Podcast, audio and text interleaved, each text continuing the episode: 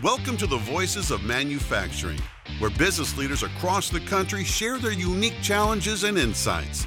We want to help people within manufacturing and make them excited to come to work every day and go home safe to their family. When you bring people in, they're anything but a machine. They're partners that can help you build your business, that can be your success if you treat them right.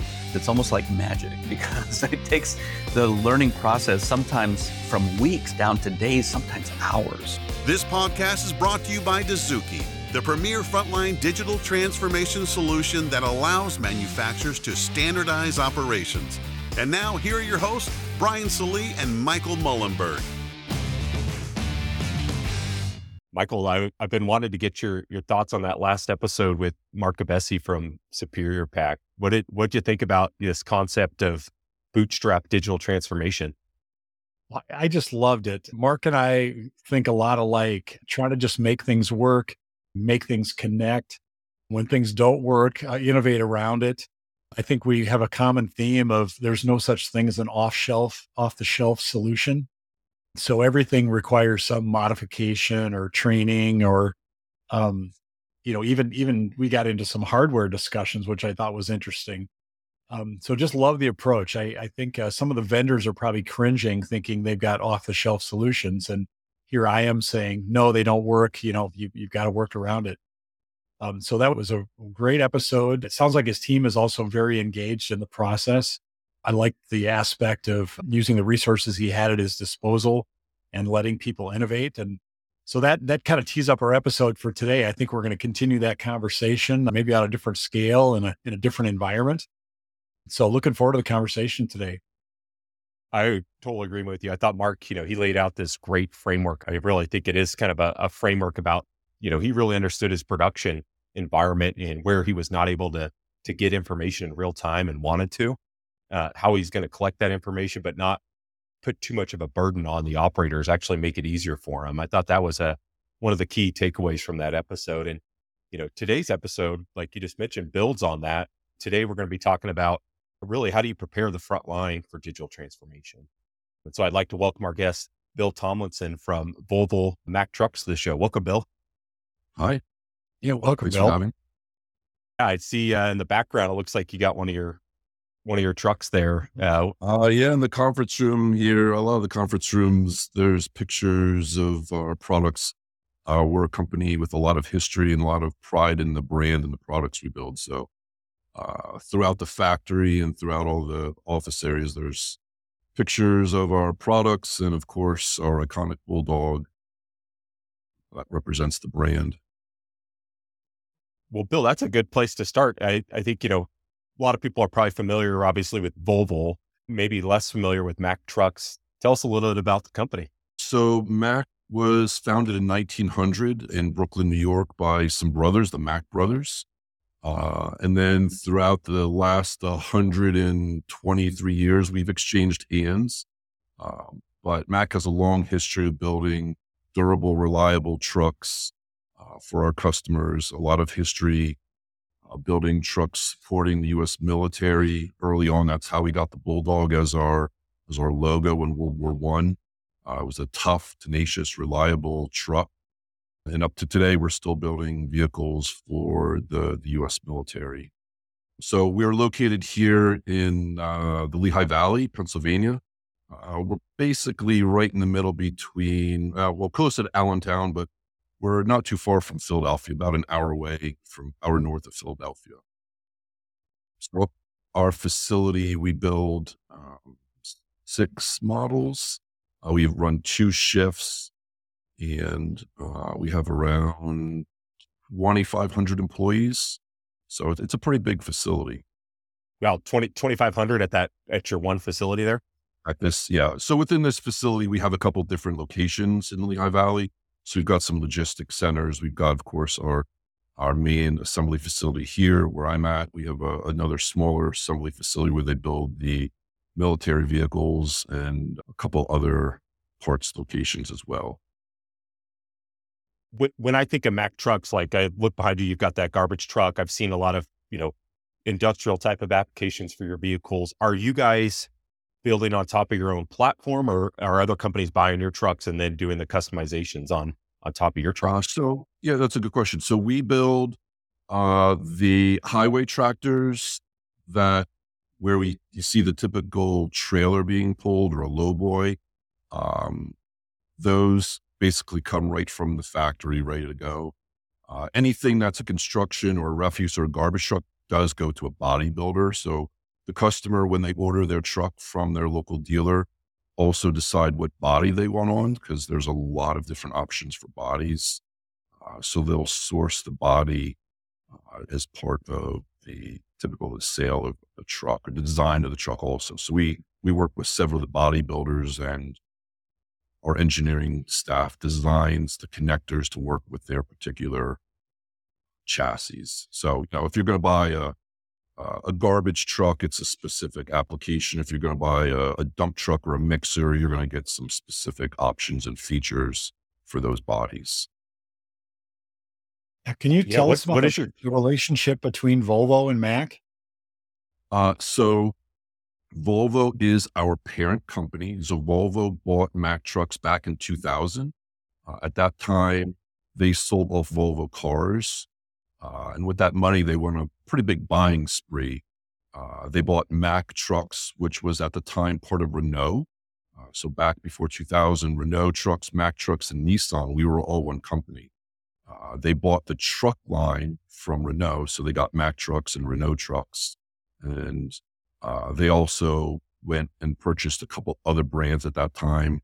Uh, now Volvo owns, uh, they own Volvo Bus, which they've always owned, but they also own Volvo Penta, which is our marine and industrial engines. They own Ra- Rokbak. And they build some off-road construction dump trucks, uh, Renault trucks, like I mentioned, Prevost Bus, which is out of uh, Canada. So they build luxury buses and, and motor coaches. Uh, Nova Bus is in upstate New York. They build city style buses.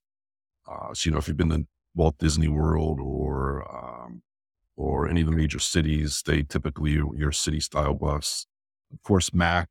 And then there's a military brand, Arquus, that Volvo owns. So they build military style vehicles in Europe. Uh, so we have manufacturing facilities all over the world. Uh, here in the U.S., there's uh, think there's seven or eight facilities here in the U.S. alone. Well, Bill, what what is you know? I want to go back to your production environment. I always like you know we're going to talk about how do you prepare the front line for digital transformation, but before we do that, I want to help the audience understand. You know, what does your production environment look like? What are you guys doing there? So we have uh, two assembly lines on uh, two shifts. So our vehicle one assembly line we build 54 trucks per shift. So that's times two shifts. And there they build your typical highway tractor and your uh, vocational truck. So there's a lot of different options and combinations. You know, we have customers like UPS uh, who have specific orders and specific specifications to their truck. Uh, and then on our second line, we build our cab over, which is like the truck you see behind me in the picture. Those are typically a, a refuse style truck. Uh, they're also used for concrete pumpers. Uh, and we build, um, we build around 20 per shift of those style trucks per day. Um, and then, of course, because of that, our, our takt time varies. So, you know, it's roughly 20 minutes on our vehicle two, which is our cab over line. And it's a little under eight minute takt time for our vehicle one assembly line. Uh, considerably longer than the auto industry. You know, I've, I've been to some car plants and two, three minute takt time. Uh, you know, to me, coming from a truck factory, that's it's like mind blowing seeing how fast their lines run. Well, you guys are looking working on some some big equipment too, so I, I imagine that has a, a factor, a lot more movement involved. Um, there's a lot of there's a lot of uh, a lot of options for our vehicles. That's what I was going to ask. Yeah. So the variability, you're not making the same truck one after the other. There's a lot of customization that's happening. No, no, we're not typically going to. So if you were to buy uh, buy 100 trucks from us, we're not going to run all 100 trucks of yours.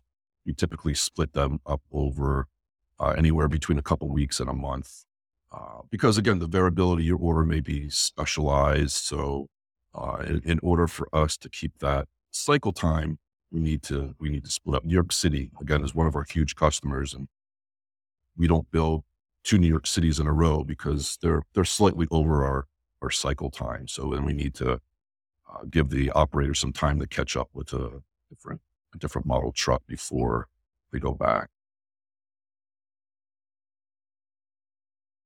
Bill, you've been at this for for quite some time. I, you know, I know you guys have implemented several digital solutions over the last few years to the front line. I'm curious. Let's really start with that frontline staff, especially with what the work type of work you guys are doing, where it's very there's a lot of variation in the production process. You know, when it came to implementing technology, you had to get some devices on the front line. How did you prepare your front line to start using these devices and interacting with with new software applications? Um, so it, it's a bit of a challenge, and I mean we're still going through it today. Uh, so early on, uh, implementing some of our torque tooling was the very beginning. A lot of our torque tooling is using barcode scanners, so we're scanning our uh, technicians' paperwork, and then those torque records get recorded into the chassis records. So that particular truck has all the the torques being recorded digitally uh, so that's how it all started, probably ten or fifteen years ago. Uh, so it was it was a somewhat slow transformation for the techs on the assembly line. We used and we still do in some areas use paper, use a lot of paper on our assembly lines as our work instructions.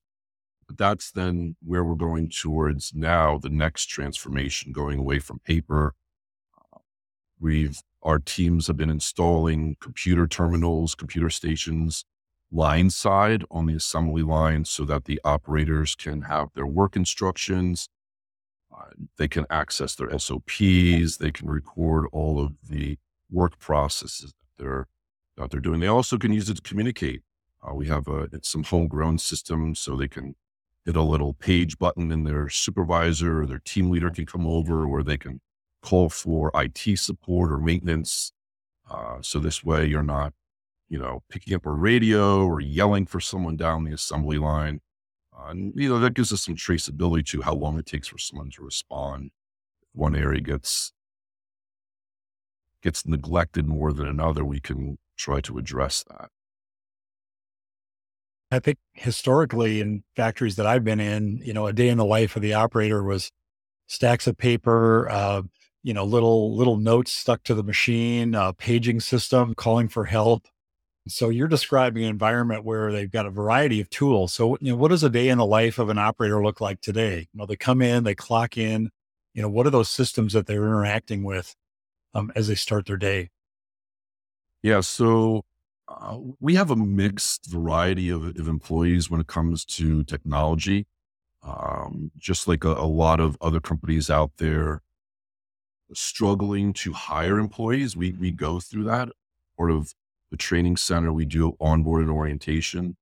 Uh, you know, from the very beginning, we have a, a vast variety of skill sets with people. There, there are people in orientations who don't own a cell phone or have never used a computer before. Um, and then we've got people, some people who are relatively recently out of high school or attended college and decided the career that they or the study that they went went for wasn't really what they wanted to do. They have some some more skill sets. Uh, so each of each of our employees on the assembly lines um, still have paper, but in a lot of areas we are supplementing that with access to digital information. So there's computer screens, like I mentioned before, uh, where some of them have the option to use paper or to use the digital screen. Uh, so as they get more and more comfortable with it, as they get some help with their team leaders and their supervisors, we're seeing more and more of them uh, going towards those digital solutions, being able to use the digital work instructions, being able to pull up the SOPs on their own in the work instructions. Years ago, we used to have binders on our assembly line yeah. with printed versions of SOPs. You'd have to walk over, find the binder, flip through it, hope the papers don't fall out you know, his boundaries wore out after a while. We want to always guarantee that they were even the, the most recent revision. So that's one of the big things that digitalization helps with makes make sure that we're looking at the most recent revision of, of things. So we're building what the customer's expecting. Bill, you hit on a great point. I think a lot of companies struggling with hiring, right? That's just attracting is a challenge. Are are you guys when you're evaluating candidates, you know, obviously you're going to take what you can get sometimes because you just have to, but when you're evaluating candidates, are you looking for, you know, some skills around using digital technologies whether software or, you know, even just as basic as, you know, interacting with tablets? So we're under the work mindset that we can teach them how to use those things. If they have the mindset that we want to come to work, we want to hmm. do the right things, we're already ahead of the game. At, at that point, we feel that we can teach people how to do almost anything. Uh, we are starting to look at some tablets in the training center here that I manage. All of my staff, uh, the team on our, the group, the member of our team, they all have tablets. Where so we're using iPads uh, to go out there and train. Um, some of my teams developing apps, and, and most of my team came from the shop floor. So these were some high performing technicians who expressed some interest in one helping other people, uh, and and two had some of that experience and knowledge, and they're sharing that knowledge with the other members of, of the the assembly teams and logistics teams that we have. Yeah, I like that mindset. We, if you've got the desire and the motivation to work here, we'll teach you the other stuff, which is, I think that's a really great way to look at it. So I'm curious then, how are you guys teaching some of these skills as you guys are rolling out some of these new solutions? Somebody who doesn't have a lot of experience working with computers or tablets, do you guys have any training to support that and develop those folks? Yeah. So uh, for some of our positions, so we are a union environment. Uh, the the technicians on the assembly line floor, members of United Auto Workers, um, but we do have some qualified positions. So certain jobs need some qualifications or need certain knowledge. Eh. So there's some testing that we do.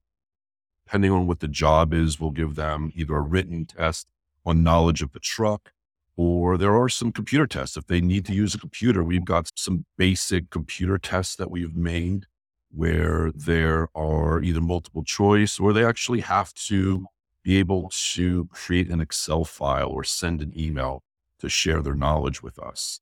And some of the people are interested in learning more. So they'll come in the training center ahead of time. We give them some basic lesson. There's a lot of great YouTube videos out there. Again, that's one of the reasons, you know, that we like Dozuki so much is because people watch videos and learn how to do it. So uh, we sit through and show them some YouTube videos. We sit through them and give them some help in terms of how to do, you know, some of the basic functions when it comes to using a computer. Uh, and a lot of them even share that uh, they they ask their kids. You know, a lot of them have kids in elementary, middle, high school, or in college, uh, and and they will talk to their children or their spouse who may have some more experience, and and they help them at home as well. You know, so that's some motivation that a lot of our employees have in order to in order to better themselves. They they don't want their kids knowing more about technology than than they do. well, I I mean, if if you've got kids, you know what it's like. Sometimes yeah. I you know, I have to ask my kids some questions too, even though I, I think I'm somewhat technologically savvy. There every once in a while something stumps me. The PlayStation always gets me. I, I can never win, never beat them anymore. well, that's great. Bill, you mentioned this training center. Tell us a little bit about this training center. Is this something that all employees go through, or is it just at certain points in their development they're going to use the training center? What tell us a little bit about that?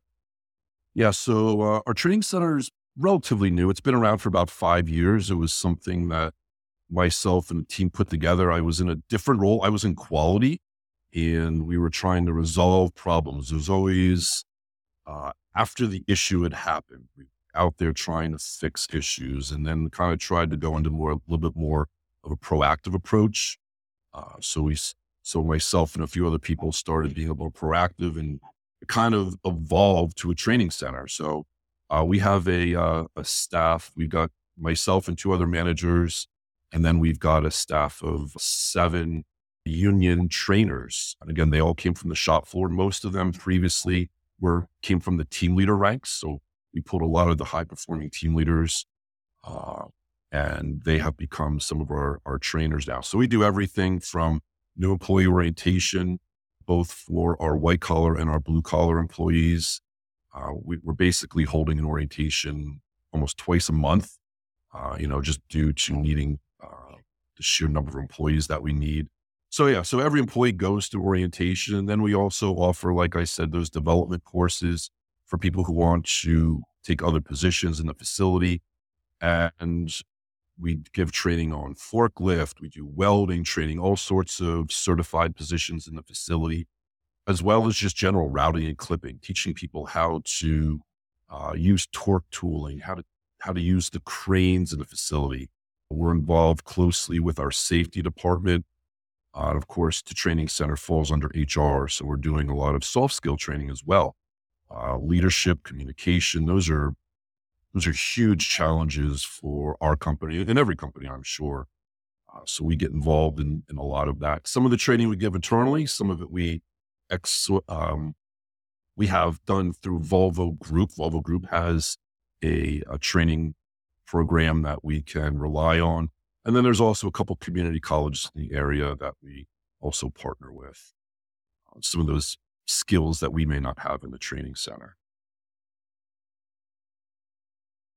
I want to go back to the the digital applications, both both the hardware and the apps and the software, and just you know ask a question about how do you how do you get resources to to tie all that together? You know, getting the devices in place, getting the devices connected, getting the apps to talk to each other.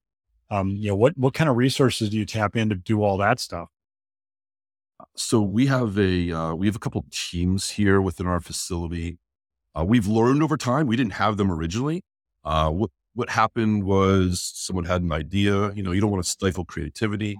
They went off and started working on this project, and lo and behold, there was another person in another area of the facility working on that same project, same idea, two different solutions, and uh, we realized after a period of time that we need to try to manage and control that. So we've got a couple teams working on standardizing our processes. So I'm a member of, of two of them. One's on the IT side, one's more on the HR side. So, um, you know, we meet every two weeks. And when we hear about things that are happening, we ask that person to come in, they present. This allows them to kind of share some of those ideas. So, you know, for example, uh, paper. Paper is a huge problem. Recording training we do a lot of recording of training. So for years, we would just have sign in sheets. And depending on the class size, you know, if it's 20 people, it's not a big deal. But once we record the paper sign and we have to load the training into our LMS so the employee gets credit for it. Uh, but every month we do a safety talk, and that's all 2,000 texts on the shop floor. So you get a stack of paper this big at the end of each month and then my staff had to enter that into our LMS system. And, you know, it, it just took an ungodly amount of time. So, uh, you know, you start to find your problems and you talk about them. We do a lot of Kaizens here. Uh, what is the problem? What's the root cause of the problem? Uh, and, and we, you know, developed an app, for example. So using Power Apps, uh, member of my team developed an app where we just scan our employees' barcodes it looks up some information in the system and it saves in an Excel file. And we just load it right into our LMS system. So something that used to take us three days for now takes us an hour. Uh, and, and it's those little things that really make a, an improvement for us because it wasn't a huge impact to the operator. You know, instead of passing around the clipboard with a piece of paper, they just walk up to their supervisor's phone and, and scan their employee ID it just gets loaded in a log. So, I mean, for them, they, they're more accepting because it's not a solution that means more work for them. And that's one of the things. A lot of our solutions that we try and come up with needs to be easier for the operator. We can't add technology and make it harder, more work, because they already have a lot of work as it is. Uh, you know, building these trucks, we have to make it easy for them to use. Yeah, Bill, that seems like the challenge for most companies, right? Is, you know, there's information that you want to get right during the manufacturing process. Uh, there's checkpoints, whatever it is you're trying to, to capture some sort of data. At times, that data collection can make it more difficult or more cumbersome for the operator. How do you guys balance that where these are the needs of the organization versus making sure that you're not making the job miserable and it's becoming a data entry position in addition to doing assembly? Yeah, it, it's getting that input. So, you know, when we implemented the Dozuki system, we piloted for a long period of time. Um, and when we pilot things, easy thing, right, is to go to the most technologically savvy person in the area or in the team and say, hey, we have this idea. We want you to try it out. So we do that, but we also try and find people who are sometimes a little more resistant or struggle with technology. And we try to pick both of them to get a balance. Uh, because if we pick the high performer every time, everything's going to look great, right? But then when you roll it out to everybody on the assembly line, that's where you're going to find your problems. So we wanted to try and identify these problems before we go into full production with any type of IT system. So like I said, with that barcode scanner app that we made, you know, it's just, it's really a simple app, um, right through Power Apps through Microsoft. It was probably created by my, the one member of my team in, you know, a couple days, but we piloted for, I don't know, four months before we fully went away and pulled all the paper sheets away. And even at the, the last month, we gave them the option between the paper sign in or the digital sign in. And we had very few people still hand the paper in. Most people, after they tried it two or three times on their own, moved away from it. It was the same thing when we piloted Dozuki. We picked a couple different areas of the factory where we knew that we'd have a pretty good high success rate and other areas where we thought it'd be more challenging. You, you really got to get that, that full buy-in for everybody. If, if I come up with an idea and I say, Hey, we're going to do this, you know, people are somewhat resistant sometimes, but if if you make them think and believe that they're involved, we want them to be involved. We have them in our meetings and um, get them involved in the, early on. It's it's a whole lot easier to get these changes done in a, in a pretty quick and and good way. And a lot of times they come up with suggestions that we didn't even think about. Um, so we're able to make the systems and these these processes even better even even with, uh, like I said, the apps and Dozuki, and we're giving feedback to both your company and um, our people internally who are, who are creating apps and programs. Yeah, Bill, I, I love how transparent you are about we go slow, we take our time. We, we, I, I work with a client that uses the term protagonist and antagonist. And I think you just said it. You have, you know, the kind of the easy wins and the people that are going to, you know, maybe challenge you a little more. And through that process, you're innovating, you're communicating, you're sharing, you're, uh, and, you know, just thanks you, thank you for being transparent about that process. It, it's not easy, is it? No. And that is something that I personally learned from mistakes. You know, uh, years ago, this little story here, years ago, uh, we had a, uh, every summer we're down for two weeks. And my, well, this is when I was a quality engineer, myself and the supervisor were like, let's let's clean up this area for the team. And when they come back, they'll have a nice break area. So we had some picnic tables brought in and microwaves and a few refrigerators because before that, where they ate lunch was this old rundown picnic table. They didn't have any microwaves. They didn't have refrigerators. Some people were sitting on some spools that airlines used to sit on. Um, they came back and they were pissed off at us. Uh, and we couldn't figure out why we had to undo everything. We had to get rid of the refrigerators, get rid of the microwaves. And it, it comes, you know, in, in the end, it turns out, well, this, these people liked one another and we combined a few areas and, and they sat where they sat because they got along and, and other people in other areas were sitting together because they got along. We forced them all to be together. Um, so we undid it. We got their feedback and then we came up with a better solution eventually those same refrigerators and microwaves came back. Uh, they got the buy-in. They got to feel like they provided input. Um, so, I mean, just that little experience I had really was something that I think about going forward with anything that I work on um, nowadays. Bill, when you guys, I, I really like this point here. You know, you're trying to make sure that you include the right stakeholders at what point do you bring these people in, right? Like you're, you know, someone has an idea for bringing in a certain solution. Do you guys evaluate and say, yeah, this is a good idea. I want you make that decision, then you bring in these other stakeholders to get their opinions. Like, how does that process work where you're collecting that feedback? Yeah, pretty much everybody tries to do that early on, you know, not just myself. Um, you know, even even projects that affect the training center that we may not have full engagement in, we do get included in from either production or logistics. You know, if if they're bringing in some some new forklift equipment that we may need to train on, because it, it just makes it so much easier. There are occasions though where people slip through the cracks uh, we had we had an instant recently where uh, an issue slipped through the cracks. We brought a new mm-hmm. piece of equipment in. They asked for training. We didn't know oh. anything about the equipment. We had to end up buy some training material for it, and we were a little bit behind getting the techs trained. So you know when when the groups realize, uh, the teams realize how if they don't get everybody, the stakeholders involved in the very beginning, when you roll out your project, there's a delay at the end, you know? So trying to get everybody involved at the very beginning is key. And we even do that with our technicians on the floor. So when we're implementing a new process or a new model truck, some of the stuff we're getting into now with VR, we've been pulling them into some of our conference rooms and we have some VR technology where they can, you know, virtually walk around in their new workstation. You know, because there's a lot of companies put a lot of effort into tooling uh, and then it hits the shop floor and the techs don't like it. Right. Uh, and then you just spent $100,000 or more on some tooling and it's collecting dust in the corner. And then you got to come up with another solution. So we, we again have learned from some of those mistakes and, and try and get our techs on the assembly line and logistics teams involved at the very beginning, early stages.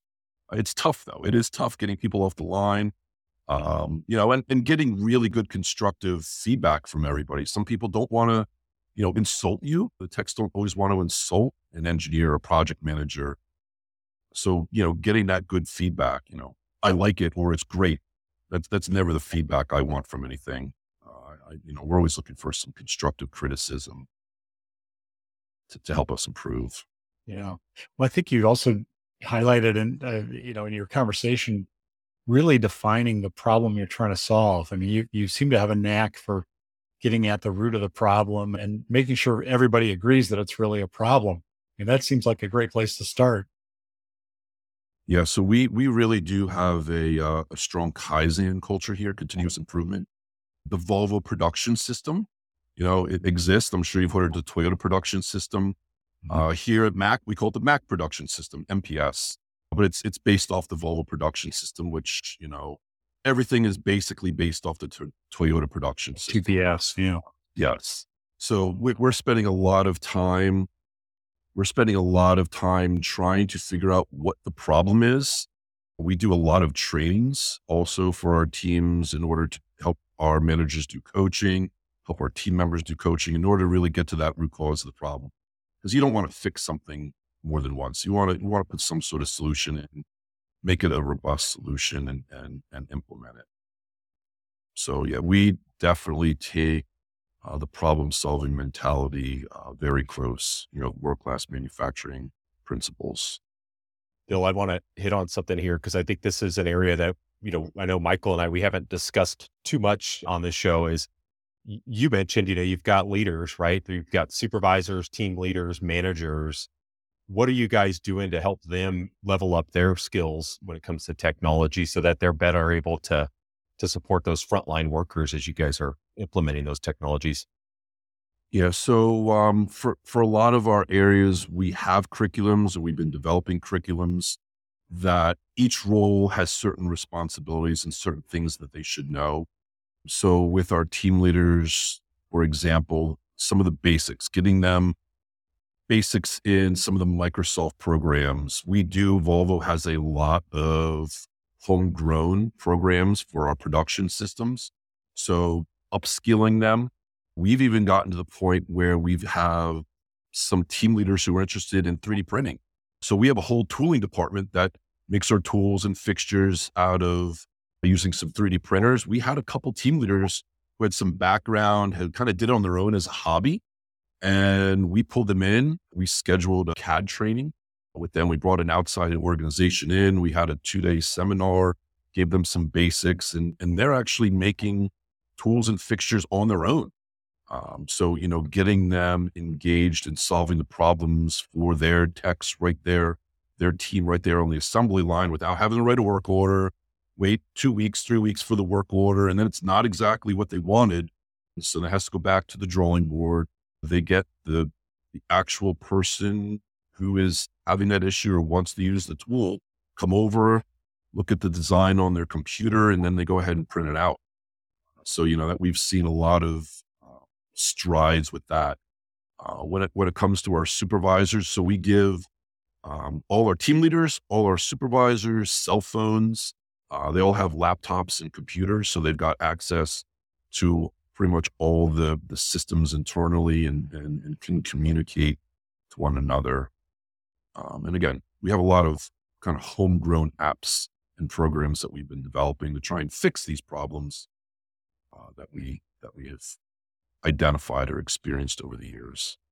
I'm I'm curious, you know, when we talk about this team leaders, supervisors, managers implementing new technologies, you know, there's always some level of resistance or some friction when you're implementing these technologies. Are you guys coaching uh, these leaders, you know, on how to address these situations, how to show some empathy to the frontline workers, not just, you know, kind of shove it down their throats, you know, you got to use this. Like, how, how, are you guys coaching them in those areas? Um, so one of the the positive things for us is our supervisors, our supervisor pool typically comes from our team leaders. We do a pretty good job, in my opinion, promoting within. So as a new employee, you start off as an as material tech, a production tech. If they're interested, they can become a repair. We call it flex position, where they kind of learn all the jobs on the team. So if someone's sick, they'll fill in a lot of time those flex who are interested become team leaders. So they have that knowledge of the flex and what the production tech did. And then the same thing when we have openings for supervisors, a, a number of our team leaders apply for those roles. So they they have that knowledge. We're not typically hiring our supervisors off the street with relatively little to no experience how our production systems work. So they really can relate to the techs on the assembly line because they did those jobs. They they remember what it's like. They know the problems. They know the the tips and the tricks a lot of times, and we do really rely on them to initiate some of these technologies. So we'll get again, we'll pull them in. Uh, once we get ready to roll out any types of systems, we'll have meetings with them, our business team leaders, we'll meet with the team leaders and the supervisors and then try to roll that out um, in their small groups. We talk about, you know, how do you prepare this front line? We've talked about, you know, some of the ways you guys determine what solutions you want to pilot, getting stakeholders involved. You're just mentioning how do you guys prepare your supervisors, your managers for coaching these frontline employees during a transformation. I'd like to switch topics now. I'm, you know, Michael and I are always curious, you know, what what are some of the other apps that you guys are evaluating now that, you know, you mentioned VR. I think that's a really exciting one. I'm not sure if you guys just saw Apple announced the augmented reality headset yeah, yesterday. Yeah. So tell us a little bit about more about, you know, what, what technologies you're looking at now, what you're excited about. Uh, so we actually are utilizing some VR. Um, in the training center, we about a year ago bought a VR welder. So all of our welders need a certification. They need to be certified in order to weld uh, on our, our truck. So we would we send them to a local school and they get trained. Um, but what we were seeing was people that we would ask were interested. They don't always have the skill sets they said they had. Uh, so what we did is we ended up buying a, a VR welder because you know just pure footprint of a welding stall with the welding equipment and all the metal wasn't exactly environmental friendly. We were going to create a lot of waste. Uh, so we purchased a VR welder and we are using that to first train the operator. A lot of them uh, have some previous welding experience. Maybe they're you know, welding at home or learned how to weld in school, maybe need a little bit of refresher. Uh, so we give them a couple weeks to practice on our VR welder. Uh, then we send them to get certified at, at the local school. And we use the VR welder also to maintain that continuity. So if, if you're a welder, if you're not welding on a daily basis, there's a requirement to keep a continuity, you know, keep your welding skills fresh. So we, we bring them in every six months or so. Uh, if they haven't been welding, they can use that equipment and we get some pretty good uh, feedback. We've actually had a 100% success rate. Everybody who has taken and trained on the VR welder has passed the welding exam at the local school. Uh, so they can really use that to show their competency. Um, you know, when it comes to welding, there's a little bit of differences. Um, you know, your your welding rod doesn't get stuck to the metal. Yeah. Um, but you know, when when you're using it, it is enough to simulate. Uh, it allows them to get instant feedback. Uh, the, the system we bought gives them, depending on the setting, it can give them feedback if they're going too fast, going too slow, if their hands are too shaky. Uh, so it gives them that instant feedback, uh, which we really like. We're also haven't purchased, but we're looking at some VR forklift technology because training a new person on a forklift can be dangerous. We have trained people how to operate a forklift, give them our certification who've never driven a car before. I mean, there's there's a population on the younger side, some of them who don't have cars. They're not interested in driving or they can't afford a car, whatever the reason may be. And they're a good employee. A lot of them are actually pretty good at forklift driving, you know, because the joystick and the controls are a lot like video games. They pick up on it very quickly. Um, so we're we're investing or investigating, I should say, um, some VR forklift technology. Uh, some of these instances, we usually go out and benchmark somebody. So we find some in the local area who has that equipment. We'll go look at it. We'll talk to their operator, see how they like it, because we don't want to purchase that, you know, make that sort of investment if our employees aren't going to use it. We'll bring some of the employees with us too, get their feedback on it. So yeah, the VR forklift is uh, it's on my uh, on my radar as one of the next things that we're going to buy. Even our logistics, our logistics team sold at a trade show, and they brought the paperwork back to me, and I said, "Yeah, we're already looking at it." Uh, so our logistics team has already bought into it. Yeah, Uh, Michael, then you know, Michael, you know. Go ahead. Oh, I was just going to tell Michael we had a guest on a few episodes ago, and she had this great line. She was in learning development, uh, and she said, "You know, we can't find the people we need with the skills we need, so we have to create them." And you're just hitting on exactly what I think most manufacturers are going through: is I can't find somebody with experience, an experienced welder out there, so I'm going to have to develop that skill created in that person. I think that's just the way of the future for a lot of manufacturers, Yeah. right? Is you're going to have to have robust systems like you guys have with the the VR welding. Yeah, I mean, a lot of the people that we're hiring, um, you know, come from all war, all walks of life. You know, they may have worked at a convenience store or a fast food restaurant. Some of them had their own landscaping business. Some may have worked in manufacturing, um, but you know, our type of manufacturing is a little bit different. You know, hiring uh, someone who knows how to build a truck off the street, good luck. You Yeah. know, you, you're not going to find we those people are already here. You know, we already have them employed here. Um, finding new people is is yeah, you challenge. created them. Correct, and and that's what we're trying to to do. Phil, I just have to comment. You you are so unlike the typical digital transformation person that I've run into. You're not chasing shiny objects. Um, you know, you don't have your order for your Apple headsets already. And applying it and seeing the benefit right away. I mean, every example you just shared, you're seeing a real benefit. You know, the welding thing is working, That you know, the training people without driver's license on forklift eh, forklifts is working. So just every one of those things is is you know measured amount of success and not just chain you know chasing a digital tool or a trend. So I, I applaud you for that. Sounds like it's going well. Yeah, we don't want to be looking for a a problem for our solution. No, that is not the Yes. mindset that we want to have. I I always like the phrase, you know, it's a hammer looking for a nail, you know, Exactly. Yep. Same Yeah. idea. and that Um, It seems- and that's something that we're very much aware of. Yeah, it- you guys seem to be uh I, I the first term that comes to mind is unrestricted when it comes to evaluating and looking for new solutions what's what's the management team like there i mean is leadership you know just behind you guys and pushing digital transformation you know down in the organization say you guys figure out what solutions are going to be best for us pretty much it is what is best in terms of the solutions, they want the area to develop it. So we've got team boards. Who should develop the team board? The team. It's, it's not my job. It's not our production systems. You know, we're helping, we're guiding, we're coaching, um, but we're we're actually re- revitalizing our team boards right now. Um, you know, so they're the ones, our team leaders. We've got three or four team leaders who are involved in this area of redoing our team boards. Our plant management has visions. We've got goal. They've got goals. Um, they give us some objectives, and we we do our best to follow it. But they are pretty flexible. If uh, we someone here can prove that this is the best way to go, they're open to that. They'll, they'll buy into it. Same thing happened with Dozuki and some of these other apps that we put in, the VR forklift, the VR welder. You know, you, you write a, a Kaizen with a, a good business case.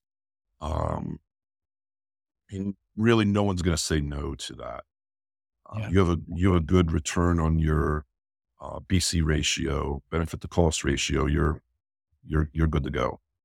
Bill, I think you could probably put together a master class for folks in manufacturing on how to justify the expense for a new application. I recall when you guys brought in Dozuki, it's the best, still the best ROI justification presentation I've ever seen. You guys literally did like a side by side creating work instructions in Dozuki, creating them in Excel, I think it was, or PowerPoint, and just showed how much more time it takes. Is that something? Are you guys doing these kind of you know detailed cost justifications ROI presentations with with every solution, or some of them just kind of like no brainers? It's like, yeah, we got to move forward in this direction. Now, pretty much everyone, uh, every project that we are on has to have a Kaizen for it to be approved. We have um, we have a continuous improvement team and our business control team. They work very closely together, and they actually have quarterly they do a review where they they reward the best kaizens, whether it's the the largest impact or the the biggest safety issue decrease, whatever it may be. Uh, they they meet. We actually celebrate these sort of things. Our our leadership team leads that activity, and everybody gets together, and it's a pretty uh, it's a pretty entertaining time. Everyone gets a chance to present the kaizens that were in in the consideration to be the the top dog Kaizen for that for that quarter. So yeah, uh, everyone's on board with that. Michael, I'm curious on on your side. You know, you've you've helped get a lot of solutions implemented at 3M. Did you guys have any type of structure to how you propose new solutions to justify, you know, the investment yeah, well, a, variety of formats. Like I could probably learn a few lessons from from Bill here on how to do it better, for sure. Um, but yeah, there there was always that A/B comparison. You know, the control group. We found that for some of these solutions, that was a very expensive evaluation. So we had to try to convince them more on the gut feel. Um, you know, in a perfect world, we'd have the side by side comparison, but we could convince them to move ahead with a pilot and and just you know, sort of gauge the enthusiasm. Um, you know, some of our other solutions were were sponsored. You know, we had great air cover. We had some leaders that would say, um, you know, do do what's right. I got your back. And so there was very little justification until we proved out the you know the solution in the end. Um, so yeah, I think it uh, in this business, I think Bill, you'd agree, you have to be a little bit of a salesman, and you have to really think quick on your feet. And if you can restate the problem statement and just and just go back to that every time, I think that's part of the equation. I, I think you're doing that really well. I'm very inspired by what you had to say. Yeah, we we try the best that we can. And when I when I mean we, I mean there's there's a lot of people here on this facility. By no means am I the the smartest one here. Even in my own department, the, some of the things that you know members of my team come up with, they, they teach me things. You know, one of my guys, he taught me how to use uh, Power BI not too long ago, and you know, no, uh. It was, it was something that actually ended up saving me a lot of time. I was able to automate an email that I had to send on a regular basis. So now all I do is I click a, a button in a SharePoint list, and it automatically sends the email to everyone who needs it. So it it cut down on time and it standardized the email because whether I sent it or two or three other people sent it, now it's the same message that gets sent. So, you know, little things like that really do uh, do help. You know, a lot of times people are afraid of the investment of the time ahead of time. You know, mm-hmm. to implement these things isn't easy. It, it takes a lot of time. Uh, it could take days, weeks, months, but in the end, the amount of time it saves on the back end, you know, just just for us updating SOPs is is a huge time savings from what we were doing before to what we were doing now. Updating an SOP in Excel was a nightmare. People hated it. Uh, you know, that was some of the biggest feedback that we got uh, with the with the use of technology. How much easier it kind of made create and then revise because we want them revising SOPs. Any SOPs that you know revision one means no one's looking at it. I like yeah, the that are revision twenty. I, am curious, Michael. Did anybody say, say, Bill? Yeah, you know what, where I'm going, Brian. Yeah, Bill. I'm, I'm curious. Is, is is did anybody say about your digital solutions that this is fun? Because that was one of the reactions we got, and we actually use that as justification. We'd point to a person and say they think this is fun compared to the old way. When when is standard work fun? I don't think they said fun, but they said it was so much easier, and they did not want to go back. The the group that we piloted it with said they it was either this or they're not going to do anything ever again. Well, there you so, go. Okay. Now, okay, I got now I got to convince our leadership team that that's the way we want to go. Yeah, you take it away, you'll have a ride on your hands. Yeah. Well, Bill, this has been a great conversation. I think we've definitely learned a lot, and these are some great takeaways for our listeners. I'm curious for you personally. It seems like you've probably grown a lot in the last few years implementing these solutions, working with all these teams. Has there been any outside resources that you've used or anything you would point somebody else who's maybe in was in your position five years ago that you could point them to? Yeah. So so honestly, I uh, and and including my team enjoy reading books. Now, with that, I mean Audible. Yes. I, I'm not a reader um, I listen to a lot of audiobooks and I watch a lot of YouTube videos. So there's there's a guy, there's a SharePoint guy that I follow and I watch his YouTube videos because I'm always trying to make our SharePoint easier to access because it's our main landing site. You know, so I watch a lot of YouTube videos.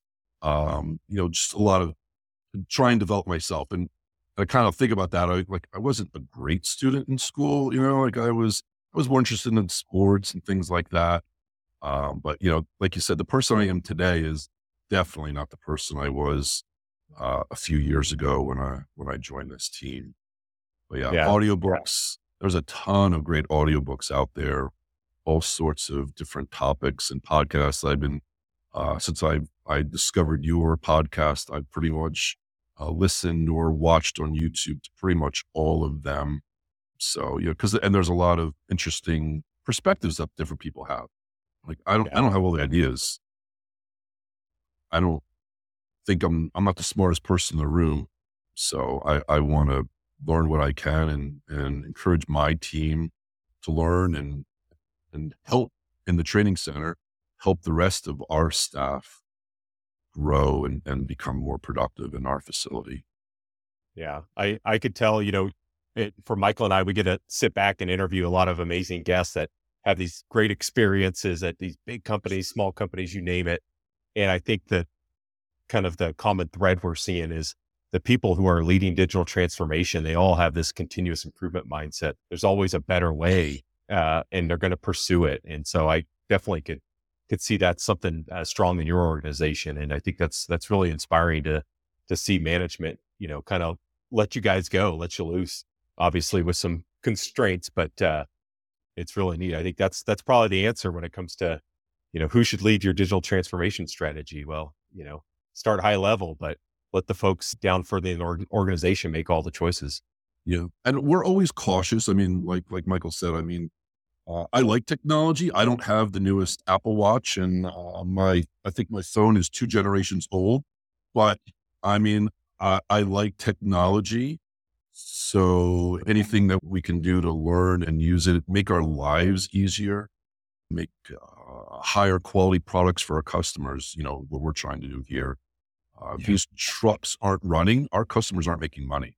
That's, that's the one underlying thing. We are providing a tool. Our trucks are a tool for them uh, for our drivers, for the fleets who are buying our trucks to make a living.